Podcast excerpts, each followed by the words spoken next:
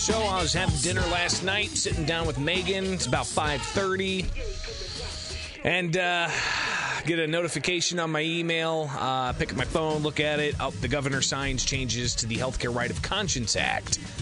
Joining us right now to give us reaction here on the WMAY morning news feed is the Illinois Fraternal Order of Police President Chris Southwood. Chris, thanks for taking time with us this morning. You've been uh, one of the first voices out there criticizing any potential changes to the Healthcare Right of Conscience Act. Your reaction to the governor signing this late yesterday. Good morning. Well, good morning, Greg, and thanks for having me on. I appreciate it. Um, I'd just like to say that, you know, we had 64 House members and 31 senators as well as our dictator like governor, who voted to take away the freedom of an individual citizen's right to choice when it comes to what's injected into their body.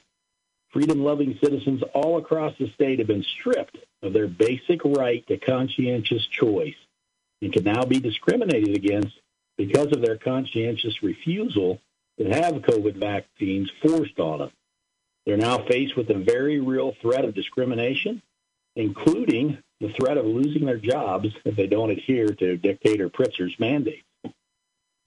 Chris, uh, some pretty strong language there. Uh, we've got uh, less than a year before the election. Uh, are we going to hear this type of messaging uh, throughout uh, because of the actions that the legislature took and the governor signed into law last night?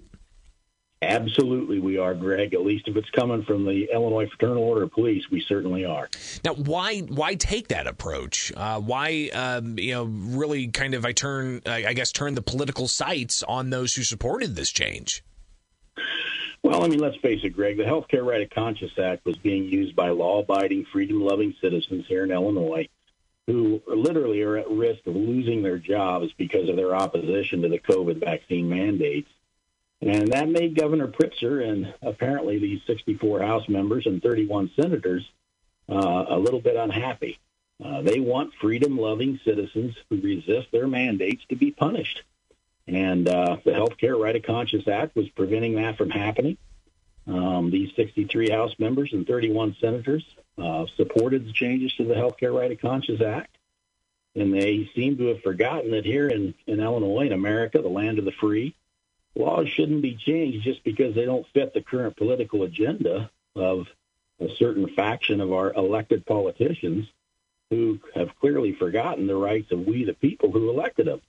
And I think we need to make sure the constituents of those 64 House members and 31 senators aware of uh, what they stripped uh, those constituents uh, from, the rights they stripped from those constituents. And if people are interested in seeing who voted for this, they can go to ilga.gov. There's a bill number, a little section there on the uh, uh, middle left column where you can put SB 1169. Again, SB 1169. And you can see the vote totals there uh, as you hear those numbers uh, that Illinois Fraternal Order of Police President Chris Southwood's uh, sharing with you this morning. Uh, he joins us here on the WMAY morning news feed. Chris, what does it say to you that? Um, number one, this didn't get that super majority and therefore couldn't become effective immediately. Uh, and it's not going to take effect until the summer of 2022. Well, that tells you a lot of what you, you really need to know here, doesn't it, Greg? I mean, you know, they pushed this in the veto session in the dark of the night. Again, you know, they passed this in the dark of the night, much similar to the way they did House Bill 3653, the uh, now known as the Safety Act, known by law enforcement as the Anything But Safety Act. Um, and they continue to do these type of measures, you know, in the dark of the night against, you know, citizens' freedoms and, and against uh, uh, public safety for, for the citizens here in Illinois. And and I think that you know clearly, if if this was such a huge uh, emergency that we had to get this done to save people's lives, and, and now we don't even have an effective date until what uh, next June. I mean, come on, the, the hypocrisy of that speaks for itself. Chris, uh, give us the latest here uh, that you're aware of across the state. We see, of course, the ongoing court challenges in Chicago with Chicago police and even firefighters and other city employees uh, in state and federal court. Uh, how are we seeing uh, this situation play out in other areas of the state when it comes to mandates? Are are we seeing the same types of mandates from you know rural police agencies or from you know suburban police agencies, or is this just seem something that uh, Chicago's really really pushing on? Well, I, I think that we aren't seeing it so much in other parts of the state, but I think it's coming clearly. Uh, I think the governor was was holding off on pushing these mandates on the specific groups of people that he was trying to push them onto uh, because of the Healthcare Right of Conscience Act. Because in fact, the Healthcare Right of Conscience Act makes it uh, illegal for them to push these mandates on. Um, you know, we have decried from day one the governor's attempt to force these targeted groups of citizens like law enforcement, correctional officers, first responders, teachers, and others to a forced vaccine as a condition of employment. But I think you're going to see that now uh, coming more and more. And thanks, thank goodness for Chicago Lodge 7. Uh, uh, President John Catanzara up there, the FOP, uh, is fighting the collective bargaining side of this, which is you know, clearly what the, the fight is there uh, the collective bargaining, the right to impact the the right to negotiate the impact of uh, these working conditions on uh, police officers for the Chicago Police Department. So uh, thank goodness he's fighting that fight up there for those folks, and I think the results of his fight will impact law enforcement all across Illinois. Well, and, and also you've got uh, the governor um, at odds with uh, AFSCME uh, employees in prisons and juvenile facilities. They're going to arbitration over this.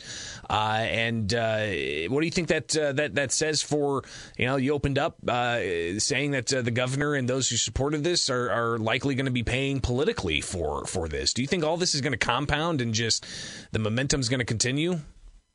If we have anything to do with it, if if our 34,500 members of the Illinois Fraternal Order Police has anything to do with it, yes, I certainly hope it compounds. Uh, you know, there's a lot of uh, members that voted not just for the changes to the Healthcare Right of Conscience Act, but there's also a lot of members who voted for House Bill 3653. Uh, both those things supported by the governor, and and I think that those people have now certainly, in, in our opinion, have lost the right to represent freedom loving citizens all across this state. And we're going to make sure their constituents know about it as these elections come closer and closer. And then finally, here, when we've talked about this before, uh, there seemed to be a, a little bit of a, a, conflict, right? I mean, Democrats and the governor say they support labor, they support collective bargaining, but then, you know, they, have this amendment that's going to be up for voters in November 2022 that will codify uh, certain rights that have been uh, allowed to be collectively bargained uh, but it seems that they they're now stripping the right to collectively bargain about what medical procedures an employee uh, has a right to to either take or not take. How do you how do you square that up? Absolutely, Greg. How do you square that up? And let's be crystal clear. The governor and his Democrat cronies that say they support labor, sure they do, as long as the, the, the their agenda, uh, the labor agenda, supports uh, the agenda of, of, the governor and these other Democrat cronies. So, um, come on, this is all a political issue without a doubt. I mean, not not a single Republican voted for the changes to the Healthcare Right of Conscience Act. They didn't vote for House Bill 3653. This is pure politics. Uh, anybody that can't see that for what it is, Greg, it is pure politics.